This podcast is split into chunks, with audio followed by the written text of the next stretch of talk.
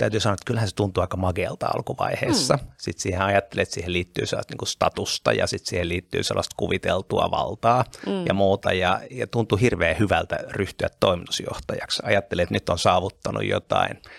Ja, ja sitten taas jos miettii, että mitä, mitä johtaminen merkitsee ja miltä mm. se tuntuu nyt tässä sitten tämän aika monien vuosien jälkeen, niin se ajatus statuksesta ja vallasta – on oikeastaan aika taka-alalla.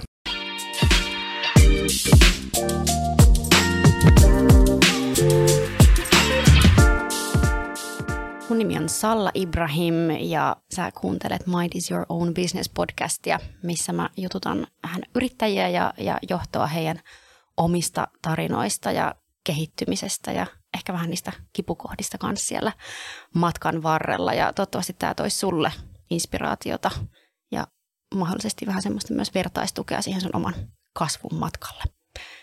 Ja tänään mulla on vieraana Timo Lappi täällä, kasvuyrittäjä, hallitusammattilainen ja ennen kaikkea äärimmäisen sydämellinen ja mukava tyyppi. Tervetuloa tänne. Kiitos. Kiva olla täällä. Ihan ensimmäiseksi, äh, millä fiiliksellä oot tänään täällä? Kiitos. Me tässä istuskellaan tiistain aamupäivällä ja tiistait on mun ihan – suosikki aamu ja ne lähtee liikkeelle aamuvarhaisella hölkäten painonnostosalille, jos tehdään tempauksia ja työntöjä. Yes. Sen jälkeen on aina tosi energinen olo koko lopun päivää. Mahtavaa. Paras tapa aloittaa päivä. Kyllä. Ehdottomasti. No mennään tämmöisiin vähän nopeampiin lämmittelykysymyksiin tässä alussa ennen kuin sukelletaan syvään päätyyn. Niin mikä on viimeisin kirja tai elokuva, jota sä voisit suositella meidän kuuntelijoille? Mä luin joku aika takaperin Raija Orasen kirjan Iso, joka kertoo Josta Serlaakkiuksesta. Okay. Monet muistaa Josta Serlaakkiuksen taidemuseon Mäntästä. Hän eli 1800-1900-luvuilla ja, ja rakensi sitä Mänttää tehdaspaikkakuntana, mm. paperiteollisuutta ja metsäteollisuutta siellä. Ja, ja se on tämmöinen puolifiktiivinen romaani ja vähän sitten elämänkerta. Tota, mutta se, mikä sitten teki mielenkiintoista, oli se, että miten tämmöinen – niin kuin historian hahmo heräs eloon. Ja sitten sellainen tyyppi, jota me jälkikäteen tiedetään lähinnä taidesäätiöistä ja muista, mm. niin näki, että ei se ollut kuitenkaan mitään pelkkää jatkuvasta voitosta voittoon menemistä, vaan sitten matkan varrelle osui muun muassa sotavuosia mm. ja kaikkea muuta, jolloin tuli välillä aika isostikin turpiin ja sitten taas lähdettiin tekemään eteenpäin. Ja se opetti mulle sen, että – että nämä ympäröivät olosuhteet, jossa me aina aika ajoin toimitaan, vaikuttaa meihin kaikkiin mm. ja ne pitää ottaa huomioon ja, ja, tota, ja se jotenkin toimii myös tämän hetken, missä me nyt eletään, että nyt ei ehkä ole kaikkein helpoimpia vuosia, mutta nyt kerätään oppeja ja sitten hyödynnetään niitä taas sekä nyt että jatkossa. Joo, kiitos suosituksesta. Joku väittää, että ihminen rupeaa keski silloin, kun sitä kiinnostaa elämänkerrat tällä. Niinkö? Onko, onko tämä tunnustus tässä kohtaa? Kyllä tämä taitaa olla. Okei. Okay. No kerro Timo, onko sulla jotain erikoisia taitoja tai harrastuksia?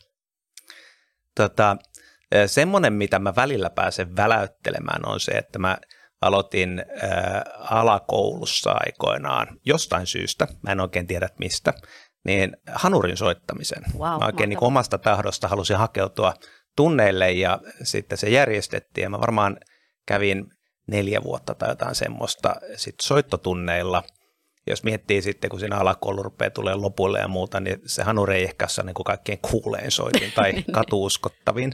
Ja tota, mutta se jotenkin osui hyvään vaiheeseen elämässä sillä tapaa, että se meni tuonne jonnekin tosi syvälle kovalevylle motoriseen muistiin ja pystyy edelleen soittelemaan melkein mitä tahansa tällaista suomalaista iskelmää suoraan korvakuulolta. Wow.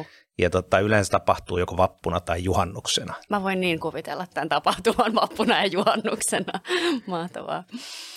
Ää, jos tiimissä olisi viisi Timoa, niin milla, millainen se tiimi olisi parhaimmillaan ja mitä sieltä mahdollisesti puuttuisi? Nämä on muuten Salle ihan huiseja nämä sun kysymykset. Me kysytään tämä myös usein rekrytoinnissa. Tämä Tätä, saa hyviä vastauksia. Tämä, tämä, onneksi mä sain nämä etukäteen. Mä pääsin vähän miettimään.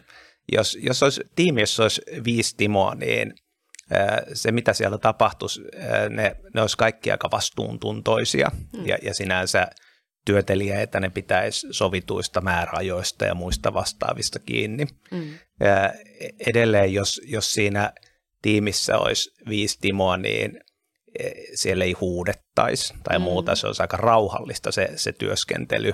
Mm. Ja tota, mutta se, mitä siitä tiimistä puuttuisi, siitä ehkä puuttuisi sellaista jonkinlaista positiivista röyhkeyttä. Mm. Joskus joku mulle opetti, että maailma kuuluu kehtaajille, mm. että sit pitäisi kehdata tehdä niin kuin ihan oikeastaan mitä tahansa ja niin mm. edespäin, mm. niin tässä ne ehkä kaipaisi vähän kannustusta. Mm. Tällainen rauhallinen, vastuuntuntoinen ja kaipaisi jotain semmoista ammattikehtaajaa sinne mukaan. A- ammattikehtaajaa on hyvä, hyvä termi. Joo, mä oon oppinut itse asiassa yhdeltä meidän tiimiläiseltä. Hän on mm. ammattikehtaaja. Terveisiä Sailalle. Äh, no mikä asia on pitänyt sinua yöllä hereillä viimeksi? Itse asiassa eh, viimeksi on pitänyt hereillä, kun mä oon miettinyt nyt tätä meidän ympärillä olevaa taloustilannetta. Mm. Ja tota, toki maailmassa on kaikkea muutakin pahaa, mutta mä ajattelen, että ne on vähän niin kuin mun toimintamahdollisuuksien ulkopuolella. Mä en niinkään valvo niiden takia, mutta sitten tämmöinen taloustilanne, joka nyt rupeaa näyttää siltä, että niin kuin omassakin tuttavapiirissä olevat ihmiset rupeaa ottaa hittiä mm. sillä tapaa, että ne on ollut tekemässä asioita, jotka on aikaisemmin kannattanut, mutta nyt rupeaa olemaan tosi tiukkaa. Ja, ja sitten sen näkee, minkälaisiin ikäviin tilanteisiin se voi johtaa. Ja, ja se, mikä mua aina välillä kiinnostaa sitten, kun mä saatan joskus yöllä tätä ajatella, on se, että, että taloussuhdanteethan on tällaista jonkinlaista joukkopsykologiaa. Mm. Että tuossa pari vuotta sitten kesällä me vielä ajateltiin, että meillä menee kaikilla hirveän hyvin ja kaikilla oli varaa kaikkeen, tapahtui kaikkea hauskaa. Ja nyt sinänsä ihan samalla maapallolla me edelleen tässä eletään. Meillä on saman verran aurinkoa ja meillä on saman verran ruokaa ja muuta kuin mitä oli aikaisemmin. Nyt on taas semmoinen yleinen ajatus, että kaikilla menee vähän huonosti tuolla mm. talouden puolella. Ja toivotaan, että saadaan käännettyä tätä taas parempaan suuntaan. Mm. Tuo on hyvin sanottu, että se on joukkopsykologiaa ja sepä onkin kysymys, että miten siihen joukkopsykologiaan sitten vaikutetaan, mm. kun se on niin valtava, valtava massa, mistä ne ilmiöt syntyy. No mikä on sun paras neuvo tai ohje, minkä sä oot saanut? Yksi semmoinen, joka kolahti aikoinaan, taisin lukea tämän jostain haastattelusta. Tämä oli Risto Siilasmaa, joka tätä ohjetta antoi ja – hän totesi siinä, että, kun tekee asioita, ne pitäisi aina tehdä siis töissä. Mm. Ainoastaan sellaisia juttuja, mitkä olisi valmis lukemaan seuraavan aamun lehdestä. Mm. Ja se oli mun mielestä aika viisas neuvo siinä, että, että vaikka ajattelisi, että joku asia tehdään salassa pitosopimuksen alla, mm. niin että se pysyy salassa, tai vaikka ajattelisi, että joku asia on semmoinen, että mulla on tähän sopimuksen tai jonkun muun perusteella oikeus, niin – jos edelleen näiden, näistä huolimatta se asia on semmoinen, että sitä ei tuntuisi kivalta lukea lehdessä, niin sit se on ehkä taas aika vahva signaali siitä, että sitä ei kannata tehdä. Hmm. Ja, ja mä oon koettanut tämmöistä testiä sit soveltaa niissä asioissa, missä mä oon itse mukana. Äärimmäisen hyvä neuvo. Jotenkin toihan on tekee konkreettisesti ehkä arvojen mukaisten päätösten tekemisen, että jos pystyy niiden kanssa seisomaan päivän lehdessä, niin sitten todennäköisesti se on eettistä ja omien arvojen mukaista tekeminen. Joo. No, sulla on ammatillisesti paljon, paljon meriittejä ja, ja oot paljon, paljon tehnyt, mutta jos sä sais käyttää ammattinimikkeitä, niin miten sä esittelisit itsesi? Jälleen kerran tosi hyvä kysymys, mitä hirveän harvoin ihmisiltä kysytään. Mm.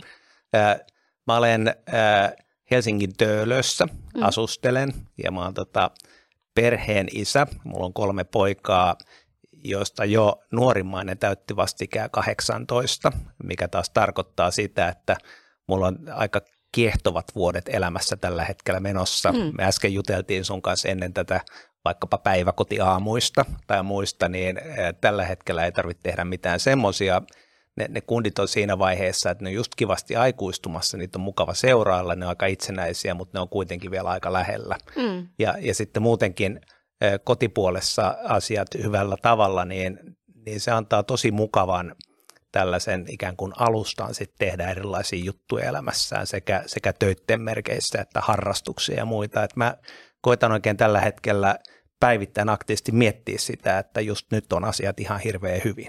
Se on ihana kuulla. No miten sitten, jos sä katsot vähän taaksepäin, niin mitkä on ollut sun elämässä semmoisia määritteleviä hetkiä, puhutaan niin defining moments, jotka on tehnyt susta just sen, joka sä oot nyt? Jos sun pitäisi valita vaikka kolme hetkeä elämästä, niin mitkä ovat isoimmat käännekohdat? Tämmöiselle triatleetille kolmen kohdan miettiminen on hirveän luontevaa tässä. Yes. Mä tota, jos mä mietin mun tarinaa, niin, niin mä oon ää, tota, perheestä, jossa mun molemmat vanhemmat on lääkäreitä ja sitten niitä on sukupolvia tota, siitä ää, taaksepäin kanssa. Mä oon lähtenyt itse omaan suuntaan sitten puolestaan ää, oikeikseen ja, ja tämä ei oikeastaan ole ollut vielä se defining moment, vaan ensimmäinen defining moment oli semmoinen, että mä olin ää, vajaan vuoden siellä oikeiksessa opiskellut ja, ja sitten mä seuraavana keväänä rupesin puntaroimaan sellaista juttua, että, että toinen tällainen suosikkivaihtero oli kauppis ja sitten se edelleen kiehto siinä vaiheessa ja yksi, koska mä tajusin, että mä voin ihan niin kuin itse päättää sen, että, että jos mä haluankin ruveta tekemään sitä tässä ohella. Mm. Ja se oli mun mielestä isompi defining moment kuin tämä ensimmäisen uran valitseminen, koska se eka oli sellaista tällä niin kuin aiemman planin toteuttamista, mutta tähän toiseen liittyy taas semmoinen – iso vapauden tunne omassa elämässään. Mm. Semmoinen, että itse asiassa, että he, mähän voin ihan itse päättää, mihin, mihin suuntaan mä haluan tässä mennä ja miten mä haluan tämän tehdä. Voiko se olla jopa semmoista oman äänen löytämistä ensimmäisen kerran? Tai? Se, se varmaan oli mm. semmoista ja mä muistan vielä sen, sen paikan oikeastaan, missä mä olin autolla, kun mä ajelin. Ja mm. yksi kaksi se välähti, että hei, sit, sit, tässä on, tässä on tota, nyt tämä kevät aikaa sinne pääsykokeisiin, että mitäs jos mä jätän yhden tentin väliin ja käytänkin taas sen ajan siihen, että mä lähden lukemaan jotain ihan muuta. Mm. Ja, ja se oli semmoinen, joka edelleen välillä tulee aina mieleen hetkenä. Mm. Ja tämä oli ehkä ensimmäinen defining moment, oli tämmöinen poikkeaminen siltä etukäteen mietityltä reitiltä ja se on niin kuin vapauden tunne, että se voi tehdä. Ei tarvitse mennä niin kuin ihmistä aina sitten normaalisti saattaisi tehdä. Sitten toinen, toinen defining moment sitten liittyy siihen, että kun elämä meni sitten eteenpäin, mä sieltä oikeiksesta valmistuin ekana ja, ja sitten sen jälkeen mä menin asianajotoimistoon duuniin ja, ja ajatus oli se, että, että nyt painetaan lujaa ja sieltä mennään niin, kuin niin pitkälle kuin vaan suinkin voidaan päästä. Mm. Ja, ja lujaa painaminen tarkoitti kanssa siihen maailman aikaan ihan ylettömän pitkiä työpäiviä. Mä muistan, me oltiin – tota, vaimon kanssa silloin sovittu, että keskiviikkoisin on tällainen perheilta, että mä lupasin tulla jo puoli yhdeksän uutisiksi kotiin. Aivan. Muuten siellä toimistolla oltiin iltakymppiin tai jotain muuta. Hmm. Ja tota, mutta sitten seuraava defining moment oikeastaan koitti siitä pari vuotta eteenpäin. Ää, ensimmäinen poika syntyi ja tota, se laittoi miettimään ihan koko niin kuin, elämän arvoja vähän uudella tavalla. Et jos sitä ennen – hereilläoloenergiasta se 90 pinna oli mennyt sinne ammatillisiin asioihin, niin tämä laittoi sitten kohdentaa niitä uudella tavalla. Mm. Ja mä muun muassa muokkasin mun vuorokausrytmin uusiksi sillä tapaa, että jos se nuorten juristien tapa tehdä töitä oli se, että oltiin toimistolla pitkät illat, niin mä rupesin herättää sitä aikaisin aamulla. Mä ajattelin, että silloin, silloin on hyviä rauhallisia tunteja tehdä rästihommia pois – joka sitten taas mahdollisti mulle sen, että pysty menee aikaisemmin päivän jälkeen sitten himaan ja sitten taas ole aidosti sitten taas perheen kanssa. Just näin. Ja sen takia mä jälkikäteen tosi hyvilläni siitä, että mulla ei yhtään sellainen tunne, että mä olisin missannut mitään, vaikka mm. mä oon sitten sekä ollut ammatillisesti aktiivinen, että sitten taas ollut myös kotona. Mutta semmoinen, voisi sanoa terve tasapainottava defining moment elämässä. Joo, kuulostaa siltä. Ja ja sitten kolmanneksi mä nostasin taas ammatilliselta puolelta sen, kun mä olin sitten ollut Suomen vanhimmassa asianajatoimistossa tekemässä uraa, joka mun omasta mielestä näytti ihan hyvältä ja olisi voinut johtaa eteenpäin mm. ja niin edespäin. Mutta sitten mä sain ää, tiedon tässä niin kuin starttivaiheessa olevasta uudesta yrityksestä, joka etsi sitten co-foundereita lähteä sitä kaupallistamaan ja hyppäsin, hyppäsin sieltä – Suomen tunnetuimmasta lakitoimistosta ihan alkavaan yritykseen.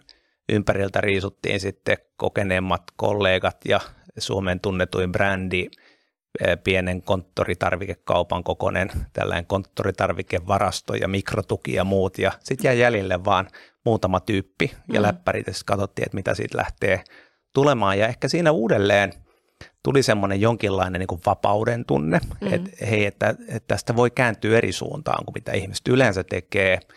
Ja sitten toisaalta sitten kun se ää, homma kuitenkin tuntui luontevalta vielä vuodenkin jälkeen, sitten tuli tosiaan vahva olo, että sitten pärjää ilman mitään tällaista isompaa taustaorganisaatiota ihan niin kuin itsekseen muutaman yhtiökumppanin kanssa. Eli e-, eka defining moment ajottu sinne vapauteen siinä ymmärsi, että voi lähteä tekemään tutkintoa, mistä tykkää mm. toisen ohella. Toinen liittyy tähän niin kuin perheen mukaan tuloon ja mm. sitten kolma yrit, kolmas yrittäjäksi lähtemiseen.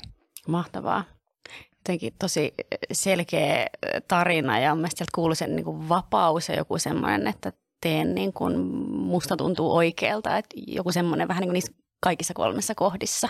Kuuleeko mä oikein? Kyllä se varmaan kuulet. Mm. Tota, ja, ja molemmat ehkä kanssa semmoisia, just se vapauden tunnetta, mm. että, että voi elää sellaista niin oman näköistään elämää, eikä vaan sellaista, mitä ajattelee, että kuuluisi käsikirjoitukseen tyypillisesti. Just näin. No mitä sitten johtaminen sulle tarkoittaa ja onko se merkitys muuttunut tässä vuosien varrella? Ihan alun perin mä muistan, kun mä tota, siellä Fondialla, minne mä menin ekana, ekana yrittäjäksi, niin mun ensimmäinen, mä olin ollut tuotantojohtaja, mm. sitten mä olin kehitysjohtaja, sitten mä olin liiketoimintajohtaja – palkkaan ei koskaan koskettu ja tehtävätkin jatku melkein samanlaisina.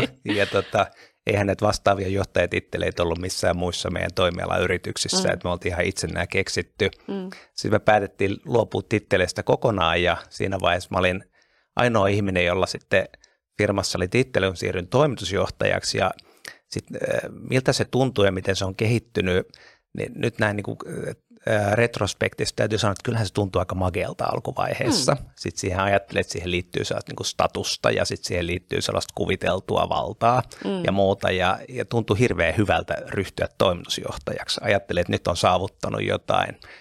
Ja, ja sitten taas jos miettii, että mitä, mitä johtaminen merkitsee ja miltä mm. se tuntuu nyt tässä sitten tämän aika monien vuosien jälkeen, niin se – ajatus statuksesta ja vallasta on oikeastaan aika taka-alalla. Mm. Sitten mun mielestä toimitusjohtajan valtakin on osin illuusio. Ei se voi tehdä ihan mitä sitä huvittaa, mm. vaan, vaan sen tehtävä on sitten edistää yhtiön etuja aika tarkkaana miettiä, että mikä, mikä olisi nyt yhtiön etujen mukaista. Kyllä. Ei, ei, ei tehdä päätöksiä niin, että nyt minä ajattelen tänään näin tai pidän sinusta tai en ja sen takia päätän näin. Mm. Ja tota, nyt mä oon viime aikoina ajatellut yhä enemmän, että – että johtaminen on palveluammatti ja johtamisessa pitäisi saada toiset ihmiset loistamaan ja, ja silloin johtaja sen sijaan, että se käskisi, niin, mm. niin se kuuntelee ja sitten johtajan pitäisi olla ihan hirveän taitava viestimään ja, ja saamaan asioita mm. sitten perille. Tota, se, että on siirtynyt asiantuntijasta johtajaksi ei ole mitenkään yksinkertaista, kun mm. asiantuntija on tottunut vaikkapa ää, mä juristina alun perin siihen, että päivää voi mitata sillä, että montaks laskutettavaa tuntia mä tein tai kuinka monta sivua mä kirjoitin memoa tai sopimustekstiä tai minkälaiset neuvottelut oli, mm. niin sit jos se johtajan päivä onkin sellainen, että se on, on toimistolla, se lukee asioita, se ehkä vähän kirjoittaa viestejä, sitten se kulkee, kulkee toimistolle, kohtaa ihmisiä, keskustelee niiden kanssa, mm. niin se on hirveän abstraktia työtä ja sitä on hirveän vaikea – päivän jälkeen mitata, että oliko tämä hyvä päivä vai ei. Kyllä, onnistumista on tosi vaikea mitata mm. siinä hommassa toisin kuin asiantuntijahommassa, kyllä. Ja, ja sitten tosi pienet jutut vo, voisit osoittautua isommiksi. Mä muistan joskus sitten taas äh, Heltti, tämä tota, mun myöhempi yritys, niin sen aika alkuvaiheessa mä olin sitten kanssa toimarina ja sitten meillä oli äh, pikkujoulupäivä mm. ja sitten me käytiin läpi – sellaista, että mikä on ollut jokaisen niin kuin vuoden paras hetki. Mm. Ja yksi sanoi, että, että oikeastaan vuoden paras hetki oli yksi aamu, kun hän, hän oli tulossa töihin, paino ovikelloa. Sitten Timo tuli avaamaan sen oven mm. ja sanoi, että hyvää huomenta, tervetuloa töihin, haluaisitko kahvia? Mm. Ja, ja kävin hakemassa kahvia. Ja, tota, ja se asia, mikä oli mulle vaan sellainen pieni aamun piristys, mm. niin muuttui jollekin toiselle vuoden tärkeimmäksi hetkeksi. Mm. Miten sä oot sit, mä kuulen jotenkin, että prioriteettienkin pitää muuttua siinä matkalla, niin tietenkin asiantuntijasta johtajaksi ja palvelevaksi johtajaksi, niin miten sä oot sit priorisoinut jotenkin sun ajankäyttöä ja onnistunut ottamaan aikaa sille, että sä avaat työntekijöille ovea ja tarjoat heille kahvia tyyppisesti? Mä, mä oon vaihtelevasti onnistunut okay. siinä.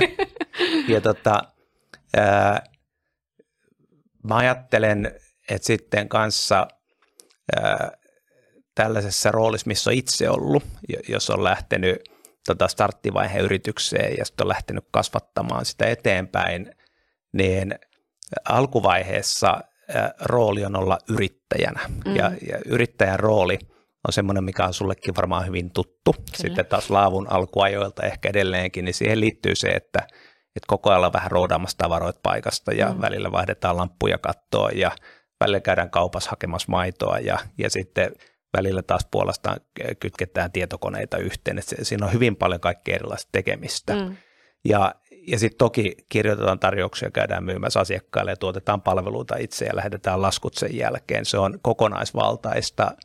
Mutta sitten taas kun, kun yritys kasvaa, niin sitten pitäisi pystyä kasvamaan yrittäjästä johtajaksi, mm. joka tarkoittaa sitä, että vapauttaa aikaa näistä äsken mainituista erilaisista jutuista, jotka on edelleen tärkeitä, mutta jotka pitäisi pystyä järjestämään sillä tavalla, että ne jakautuisi muillekin. Mm. Ja sitten se vapautunut aika, niin, niin se pitäisi pystyä sitten käyttämään muiden ihmisten kanssa. Mm. Ja tämä, tämä on semmoinen oma pyrkimys, missä sitten välillä onnistuu paremmin, välillä huonommin. Kyllä mulla edelleenkin sitten taustalla jossain asuu semmoinen asiantuntija, joka miettii päivän jälkeen, että mitä mä sain tänään aikaan, että mm. mitkä olivat niin konkreettiset asiat. Kyllä aika ymmärrettävää, että tuossa varmaan tapahtuu myös semmoista vaihtelua ja vähän niin kuin aaltoliikettä. Ihana inhimillistä kuulla, että sinullakin on näin, näin tapahtunut ja käynyt. No miten sitten sä oot vielä asiantuntijasta johtajaksi, mutta sitten vielä toimitusjohtajasta hallituksen puheen johtajaksi kasvanut tässä yritysten kasvun mukana, niin, niin kerro vähän siitä siirrosta ja matkasta. Joo, tota, mulla on sieltä – Fondialta aikoinaan sitten toimitusjohtajan rooli takana, tota, minkä jälkeen sitten Heltissä toimin toimitusjohtajana firman vähän reilut kymmenen ekaa vuotta. Ja mm. nyt tässä eletään mielenkiintoista vaihetta tässä loppusyksystä, kun luovutin toimarin vastuut elokuun alusta eteenpäin. Ja sitten samassa yhteydessä siirryin sitten hallituksen puheenjohtajaksi Heltissä, vaan sitten hallituksen puheenjohtajana myös kolmessa muussa firmassa, eli se on sinänsä niin kuin tuttu toimenkuva ollut jo aikaisemmin. Ja, tota, ja, ja semmoinen mielikuva, mitä mä oon käyttänyt tällaiseen hallituksen puheenjohtajan rooliin, mä ehkä pääsin tätä eniten harjoittamaan nyt tuossa puolitoista vuotta sitten, kun mä aloitin puheenjohtajana firmassa, missä on mua sellainen about kymmenen vuotta nuorempi toimari mm. perustajataustaneen kanssa, energinen tyyppi ja silloin mä tein sellaisen – mielikuvan itselleni, että, että hän on ikään kuin se urheilija, joka on siellä kentällä, ja sitten mun tehtävänä olla valmentaja mm. taas puolestaan, ja, ja mun tehtävä on saada hänet loistamaan mahdollisimman hyvällä tavalla, ja, ja sitten taas puolestaan hyvä valmentaja on sellainen, että se, se haluukin pysyä vähän siellä taustalla. Se, sille ei mitään halua olla siellä parrasvaloissa taas jollain tapaa kilpailemaan sitten huomiosta tai suosiosta tai muusta. Ja, ja tämän takia mä oon ajatellut, että, että hallituksen puheenjohtajalla on tosi tärkeä rooli ja jälleen kerran sen sijaan, että siinä miettisi, että se on jonkinlainen statusrooli tai valtarooli, niin mä uskon, että, että hyvä hallituksen puheenjohtaja on ennen kaikkea sitten tämän toimitusjohtajan tärkein tuki mm. ja, ja se jälleen kerran se enemmän kyselee mm. ja, ja kuuntelee kuin sitten – sitten kertoo tai käskee tai puhuu. Kyllä, mahtava analogia jotenkin tuohon urheiluvalmennukseen. Uh, no entä sitten, jos sä mietit sun matkaa johtajaksi kasvusta, niin mitkä ovat sellaiset isoimmat kipukohdat siellä tai haasteet, mitä sä muistat? Mähän on luonteeltani äh, optimisti. Mä, mm. mä yleensä uskon, että asiat menee hyvin ja, ja sitten – mä luulen, että johtajana mun niin kuin hyvä puoli on semmoinen, että, että mä mä, uskon, että mä luotan ihmisiin tosi paljon, että mä haluan antaa tosi paljon vastuuta. Mä, mä koen hirveän vähän sitten tarvetta taas kontrolloida mm. asioita. Ja, ja sitten varmaan sen kääntöpuoli on sitten taas puolestaan se, että, että välillä ihmisillä voi olla saan tunne, että he kaipaisivat enemmänkin tukea tai, tai mm. rakennetta tai muuta.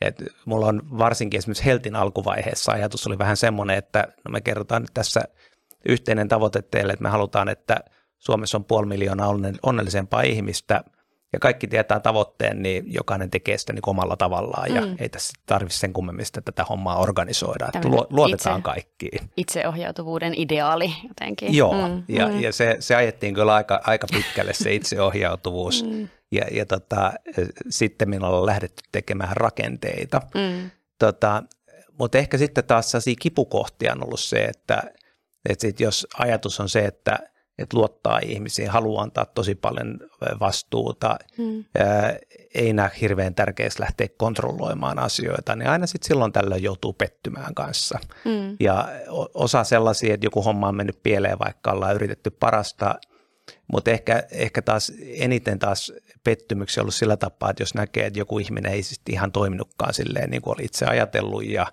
ehkä jopa vähän pyöristi omaksi hyväkseen jotain juttua sen sijaan, että pyöristeltäisiin firman, firman hyväksi, niin mm. ne on ollut sellaisia, missä on sitten pitänyt myös miettiä väli asioita ja vähän ää, niin kuin pohdiskella sellaisia niin kuin kyynistymisen tunteita mm. tai sitä, että, että niihin ei saa lähteä ja miettiä, että, että silloin taas niin kuin parempi – tapa on sitten lähteä luomaan jonkinlaisia rakenteita. Mm. Ei nyt ehkä ihan niin pitkälle, mitä sanotaan, että luottamus, hyvä kontrolli, parempi, mutta jotain vähän siihen suuntaan. niin joku tasapaino ehkä, mm. ehkä sieltä on matkan varrella löytynyt. Joo. Joo. No, mitkä on sellaisia asioita, jos toi on semmoinen äh, niin selkeä oppi, minkä sä oot löytänyt, niin mikä on semmoinen, minkä kanssa edelleen vähän painit?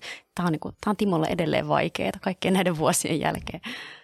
Tota, nyt kun mä oon katsonut näitä yhtiöitä, missä, missä mä oon ollut mukana, mm. sitten kaikkein eniten ehkä se sitten Fondia ja Heltti, joissa mä oon molemmissa ollut toimarina ja sitten ollut molemmissa ihan starttivaiheesta alkaen ja ollut mukana vaikuttamassa siihen kulttuuriin, niin mua kiehtoo tällä hetkellä tosi paljon ajatus siitä, että on, ollut, on olemassa tällaisia high care-kulttuureita, mm. missä kaikilla on hyvä olla ja ne on tosi hyviä inhimillisiä työpaikkoja – sitten on olemassa tässä niin high performance-kulttuureita, jossa mm. kaikki haluaa voittaa ja halutaan kasvaa ja tehdä tulosta ja sitten niissä ehkä voidaan välillä vähän kyynärpäitäkin käyttämällä edetä ja niissä on enemmän tällaisia yksilösuorituksia.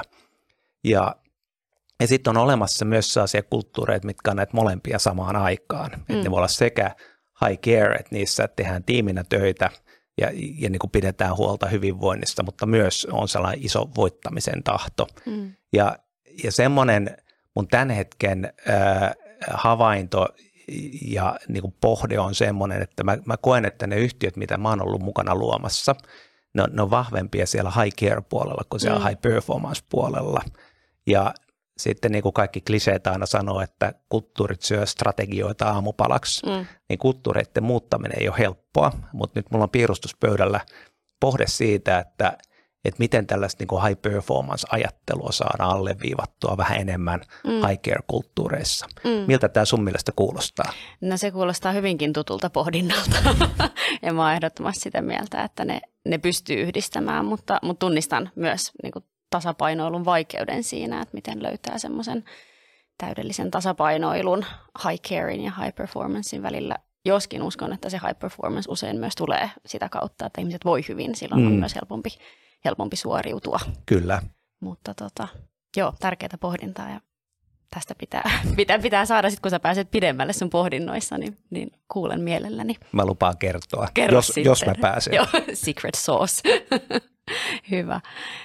No miten sitten johtaminen on, on jatkuvaa myös semmoista oman epätäydellisyyden sietämistä ja, ja jotenkin kuvasitkin tuossa, no, että on, on niin kuin tullut myös vasten sitä, sitä niin kuin, että no, oli joku ajatus, ideaali vaikka itseohjautuvuudesta, mutta sitten se ei toiminutkaan. Niin miten sä itse siedät omaa epätäydellisyyttä? Tietysti tämä onkin jännä teema mm. ja välillä mulla on vähän semmoinen skitsofreeninen olo ollut kanssa ammatillisesti. Mm. Jos miettii, mun tausta on, asiantuntijajuristin. Kun mä olin mun ekassa asianajotoimissa työpaikassa, niin illalla kun mä luin kirjaa, mä muistan mun teki mieli ottaa punakynä käteen ja korjata, jos mä huomasin, että siellä oli pilkku ennen välilyönti tai muuta, koska ää, juristit halusi hioa ihan täydellisiä mm. dokumentteja mm. ja se oli todella pikkutarkkaa puuhaa. Ja sitten jos taas ajattelee tällaista kasvuyrittäjän kautta yritysjohtajan ammattia, niin pitäisi pystyä maalaa aika paljon isommalla pensselillä mm. ja, ja sitten niin kuin ajatellaan, että okei, että 80 pinnaseen hyvä on riittävästi, että jos sen haluaa sieltä 80 100, niin pitää vielä käyttää 80 pinnaa lisää kustannuksia ja se ei ole järkevää. Mm. Ja, ja sitä aina välillä pitää niin oikein aktiivisesti miettiä, että, että, että kumpaa vaihdetta tässä nyt käytetään. Mm. Pitäisi tässä mennä sillä juristivaihteella vai pitäisi tässä mennä sillä, sillä tota, yrittäjävaihteella. Mm. Kumpi on sulle muuten tyypillisempää, kun sulla on laki, lakitausta ja se pedanttius varmaan siellä tulee vähän niin kuin, en verenperintönä, mutta ammatillisen koulutuksen myöten vai sitten yrittäjyys on vähän niin kuin päinvastoin, niin kumpi on sulle tyypillisempää?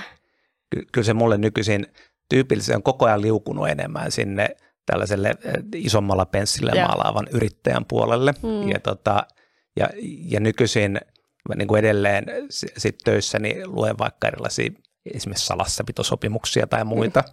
niin, niin mun mielestä sellainen 80-90 pinnasen hyvä on ihan riittävä mm. tänä päivänä. Et nyt mä en enää jaksa sitä punakynää ihan niin, niin mm. helposti ottaa esille kuin mitä joskus aikaisemmin. Mm. Ja aina miettii enemmän tosiaan tällaista niin panostuotossuhdetta, että kann, kuinka paljon tähän kannattaa käyttää aikaa, mm. et, minkä hyödyn tällä voisi saada. Just näin. No jos sä mietit omaa henkilökohtaista kasvua, ää, niin mitkä ovat sellaisia isoimpia oivalluksia, mitä sä oot saanut itsestäsi matkan varrella? Tota, mun mielestä ehkä isoin oivallus ää, on tämmöinen kyky toimii epätäydessä ympäristössä tai sitten asenneongelmia kohtaan. Mm. Ja – aina välistä, yleensä jokaisesta kirjasta ottaa jotain mukaansa. Alussa juteltiin siitä, josta Serlakkiukset kertovasta kirjasta. Mutta sitten toinen oppi, jonka mä ammensin, oli äh, Olli-Pekka Kallasvuon kirja, kun puhelin soi öisin. Mm. Ja se juttu, jonka mä sieltä muistan, on se, että hän kuvasi siinä, että miltä tuntuu olla Nokian toimitusjohtaja. Ja sitten hän kuvasi, että, että miten tämmöinen iso organisaatio toimii – se toimii sillä tapaa, että jos on, tapahtuu jotain hyviä asioita, jotain hyviä uutisia, niin ei niitä oikeastaan niin kuin raportoida eteenpäin, koska asiat meni vaan niin kuin oltiin suunniteltukin. Mm. Sitten jos on jotain pieniä huonoja uutisia, niin niitäkään ei raportoida eteenpäin, koska se organisaatio, se hilloo niitä ja se yrittää tehdä niistä hyviä uutisia. Mm. Ja, ja sitten kun tästä Toimarin tutkasta on seuloutunut pois ne hyvät uutiset ja pienet huonot uutiset, niin ainoat asiat, mitä sinne – Kallasvuon toimistoon vietiin, oli isoja huonoja uutisia. Mm. Ja, ja, ja silloin tota, se johtaa siihen, että tällainen maailmankuva tai sellainen kuva siitä tilanteesta voi vääristyä tosi nopeasti. Mm. Ja, ja silloin jos ajattelee taas puolestaan sitten niin kuin omassa tehtäväkentässään, että miten mä oon tuonut tämän itselleni, niin mä aina muistutan itseäni, että hei Timo, että sun, tehtävä, sun työtehtävä on ratkoa ongelmia. Mm. Ja, ja sitten sen takia niitä ongelmia sitten tulee sun pöydälle. Mm. Et, et, ja jokaista ongelmaa kohden on sitten olemassa kymmenen tai sata positiivista asiaa, mutta sä et ole vaan kuullut niistä. Mm. Ja, ja tämä on mun mielestä semmoinen, missä aina väliin pitää buutata oma ajattelu siinä, ettei rupea miettimään sitä, että hitsi, että aamusta iltaan pelkkiä ongelmia aina, että missä mm. ne kaikki voittojen juhlimiset ja muut on. Mm. Niitäkin juhlitaan, mutta se tapahtuu jossain toisaalla. Se on äärimmäisen hyvä pointti ja varmaan moni johtaja tunnistaa sen, että, että, että se voi olla väliin vähän epäkiitollista, että sitä kiitosta ja positiivista kommenttia ei, se ei tule sulle asti välttämättä johtajana, mutta sitten taas toisaalta ne ongelmat on ne, se on se, on se leipätyö ratkoa niitä ongelmia, niin sitten hyvin sanoit, että se voi vääristyä, vääristää sen koko maailmankuvan tai jopa niin kuin minä kuvan itsestä, että olenko nyt jotenkin riittävän hyvä tai onnistunut työssäni. Tämä on Tästä Hesarissa kirjoitti Morten Mikkos varmaan kuukausi takaperin yeah. kolumnin otsikolla, että toimitusjohtaja elää kiitosten tyhjössä. Mm. Siinä lukusuositus myös kaikille varmaan googlaamalla löytyy. Se, Se sanotti hyvä. tosi hyvin tätä tilannetta. Jep, samaa mieltä. Samaa mieltä. Ja itse asiassa ajatellut kanssa, että, että kaikkien ihmisten kanssa, joiden kanssa tekee duunia, nyt ehkä kanssa etupäässä mä ajattelen vaikka näitä toimitusjohtajia, mm. ää, niissä firmoissa, missä mä oon puhiksena, niin joo, jotta, jotta asiat kehittyy, niin tarvitaan välillä kriittistä keskustelua ja, ja sitten ajatusten vaihtoja, haastamista ja muuta, mutta ihan jokainen meistä ihmistä kaipaa välillä myös kiitosta, positiivista palautetta ja muuta, ja sehän ei maksa yhtään mitään. Mm. Se on, se on tämmöinen tosi tehokas keino parantaa sitten performanssia yrityksessä ja ihmisillä. Kyllä, ja kuinka tärkeä rooli hallituksen puheenjohtajalla Joo. siinä kohtaa on, on nimenomaan toimitusjohtajien suuntaan. Mutta jotenkin jää kiinnostamaan vielä, vielä tästä, että kun sä puhut siitä high care, high performance, niin miten sä pyrit nyt hallituksen puheenjohtajana tasapainoilemaan näiden kahden välillä sun omassa johtamisessa toimitusjohtajien suuntaan? Itse asiassa mun mielestä mä oon, mä oon tällä hetkellä tosi etuoikeutetussa mm. asemassa siinä, että toimitusjohtajina on tyypillisesti semmoisia tyyppejä, jolla se – high performance on jollain tapaa kova koodattuna mm. suoraan niiden emolevylle. tota, sillä tapaa, että sitä ei oikeastaan tarvitse paljonkaan tota, lähteä mitenkään korostamaan. Että ehkä mm. se niin kuin high care on se, mitä siinä tarvitaan e-, enemmän. Mm. Siis mä voisin taas kuvitella, että, että ehkä mulle voi jopa sopia paremmin taas tämmöinen rooli, jossa on niitä high performance-tyyppejä, joiden kanssa mä teen töitä, että se tulee ikään kuin annettuna ja sitten mun tehtävä olisi taas sit tuoda sitä high carea – jossa mä oon varmaan ollut ihan kohtuullisen hyvä, jos ne mun kehityskohdat taas on ollut siellä high performancein mm. puolella. Mm, just näin. Eli onko se enemmän rekrytointikysymys, että valitsee high performance ihmisiä ja sitten sä tuotat sitä omaa vahvuuttasi siellä high care puolella, niin siitä tulee täydellinen kombo. Ehkä, ehkä se voisi näin mennä. no palataan tähän vielä myöhemmin, kun pohdinnat edistyvät. Mutta tota, mulla on pari kysymystä vielä mä itse uskon vahvasti, että johtaminen ei ole yksin pärjäämistä, vaan se on yhteistyötä. Niin ketkä on ollut sun tärkeimmät matkakumppanit sun matkan varrella? Kehen sä oot nojautunut? Mä nostasin tässä yhden ylitse muiden hmm. ja tota, mulla on tällainen salainen epäreilu kilpailuetu, tota, joka saattaa sullekin olla tuttu. Ja tota, Helttiä kun perustettiin, niin – tietyllä tapaa voisi sanoa, että sama idea syntyi samaan aikaan sekä, sekä mulle että mun vaimolle Tanjalle. Mm. Ja tota, me tultiin siihen tulokseen, että Tanja on sitten työterveyspsykologina tunsi toimialaa ja sitten taas mä tiesin kasvuyritysten rakentamisesta, että tämä voisi olla sitten ehkä yhteinenkin hanke. Ja tota, tuntui pelottavat lähteä rakentamaan yhtiötä yhdessä puolisonsa kanssa. Mm. Ja tota, onhan tässä vuosien varrella varmaan – yhden käden sormilla laskettavasti olevia tilanteita ollutkin, missä olisit katsonut, että olisitko sanonut tuolla tapaa työkaverillesi tai muuta. Voi ja, samaistua. mutta sitten täytyy sanoa, että valtaosin ollut huisin niin positiivisella tavalla mielenkiintoinen kokemus. Mm. Ja, ja, ja sitten taas semmoinen niin kuin ykköstuki tässä hankkeessa on sitten taas ollut juttelut Tanjan kanssa. Ja nyt ollaan niin kuin samassa hankkeessa NDAn alla, mikä taas meinaa sitä, että on voinut niin kuin firman asioista puhua tosi syvälliselläkin tasolla. Mm. Toki sitten taas yksittäisten ihmisten asioista ei, että mm. ne, ne pidetään yksityisinä. Mutta sitten taas ihan sellaiset jotkut perjantaillan keskustelut punaviinilasin äärellä siinä, mm. että jostain firmaan liittyvistä asioista on voinut olla tosi tärkeitä. Ja, ja sitten sellaisia, missä on moni asia sitten yksi kanssa välähtänyt ja asettunut mm. paikoilleen. Just näin. Vaimo mm, ja ky- co-founder Joo, samassa kyllä. paketissa. No. Ja, ja sitten täytyy samaan hengenvetoon sanoa, että toki tällaisessa tilanteessa olisi tärkeää miettiä, että on, on muutakin keskusteltavaa mm. kuin se yritys. Että aina, aina silloin tällöin on reissuja tai muita, missä vaan sovitaan, että sitä holla alkavan yrityksen nimeä ei mainita ääneen. Tähänkin voin vahvasti samaistua, että se mm. vaatii semmoista tietoista rajanvetoa myös. Ainoastaan eri kirjain. niin, niin, just näin. um, Okei, jos sä haluaisit välittää yhden viestin meidän kuuntelijoille, siellä on paljon, paljon johtoa muita yrittäjiä, niin mikä se viesti olisi Timo Lapilta? Se olisi semmoinen, että kannattaa olla rohkea ja sitten välillä uskaltaa hypätä tai, tai vaihtaa suuntaa. Ja mä tässä mietin, että mä oon nyt kolme kertaa tehnyt sen, että mä oon luopunut sellaista turvallisesta kuukausipalkasta ja työtehtävästä ekan kerran sieltä asianajatoimistosta ja sitten tokan, tokan kerran taas sieltä Fondialta, kun mä lähdin Helttiin ja nyt kolmannen kerran taas Heltissä, kun mä lopetin toimitusjohtajana. Mm. Ja, ja se on ollut joka kerta pelottavaa. Sitten pitää ihan niin kuin lähtien siitä, että, että okei, että mistä mä, mistä mä kerään rahat elämiseen ja niin edespäin. Ää, mutta sitten taas joka kerta se on sitten vienyt mua eteenpäin. Ja, ja mä uskon, että silloin kun vähän pelottaa, niin yleensä tapahtuu hyviä asioita. Tämä on hyvä päättää. Silloin kun pelottaa, niin yleensä tapahtuu hyviä asioita. Hypätkää rohkeasti. Kyllä. Kiitos tuhannesti, Timo. Kiitoksia Salla. Thank you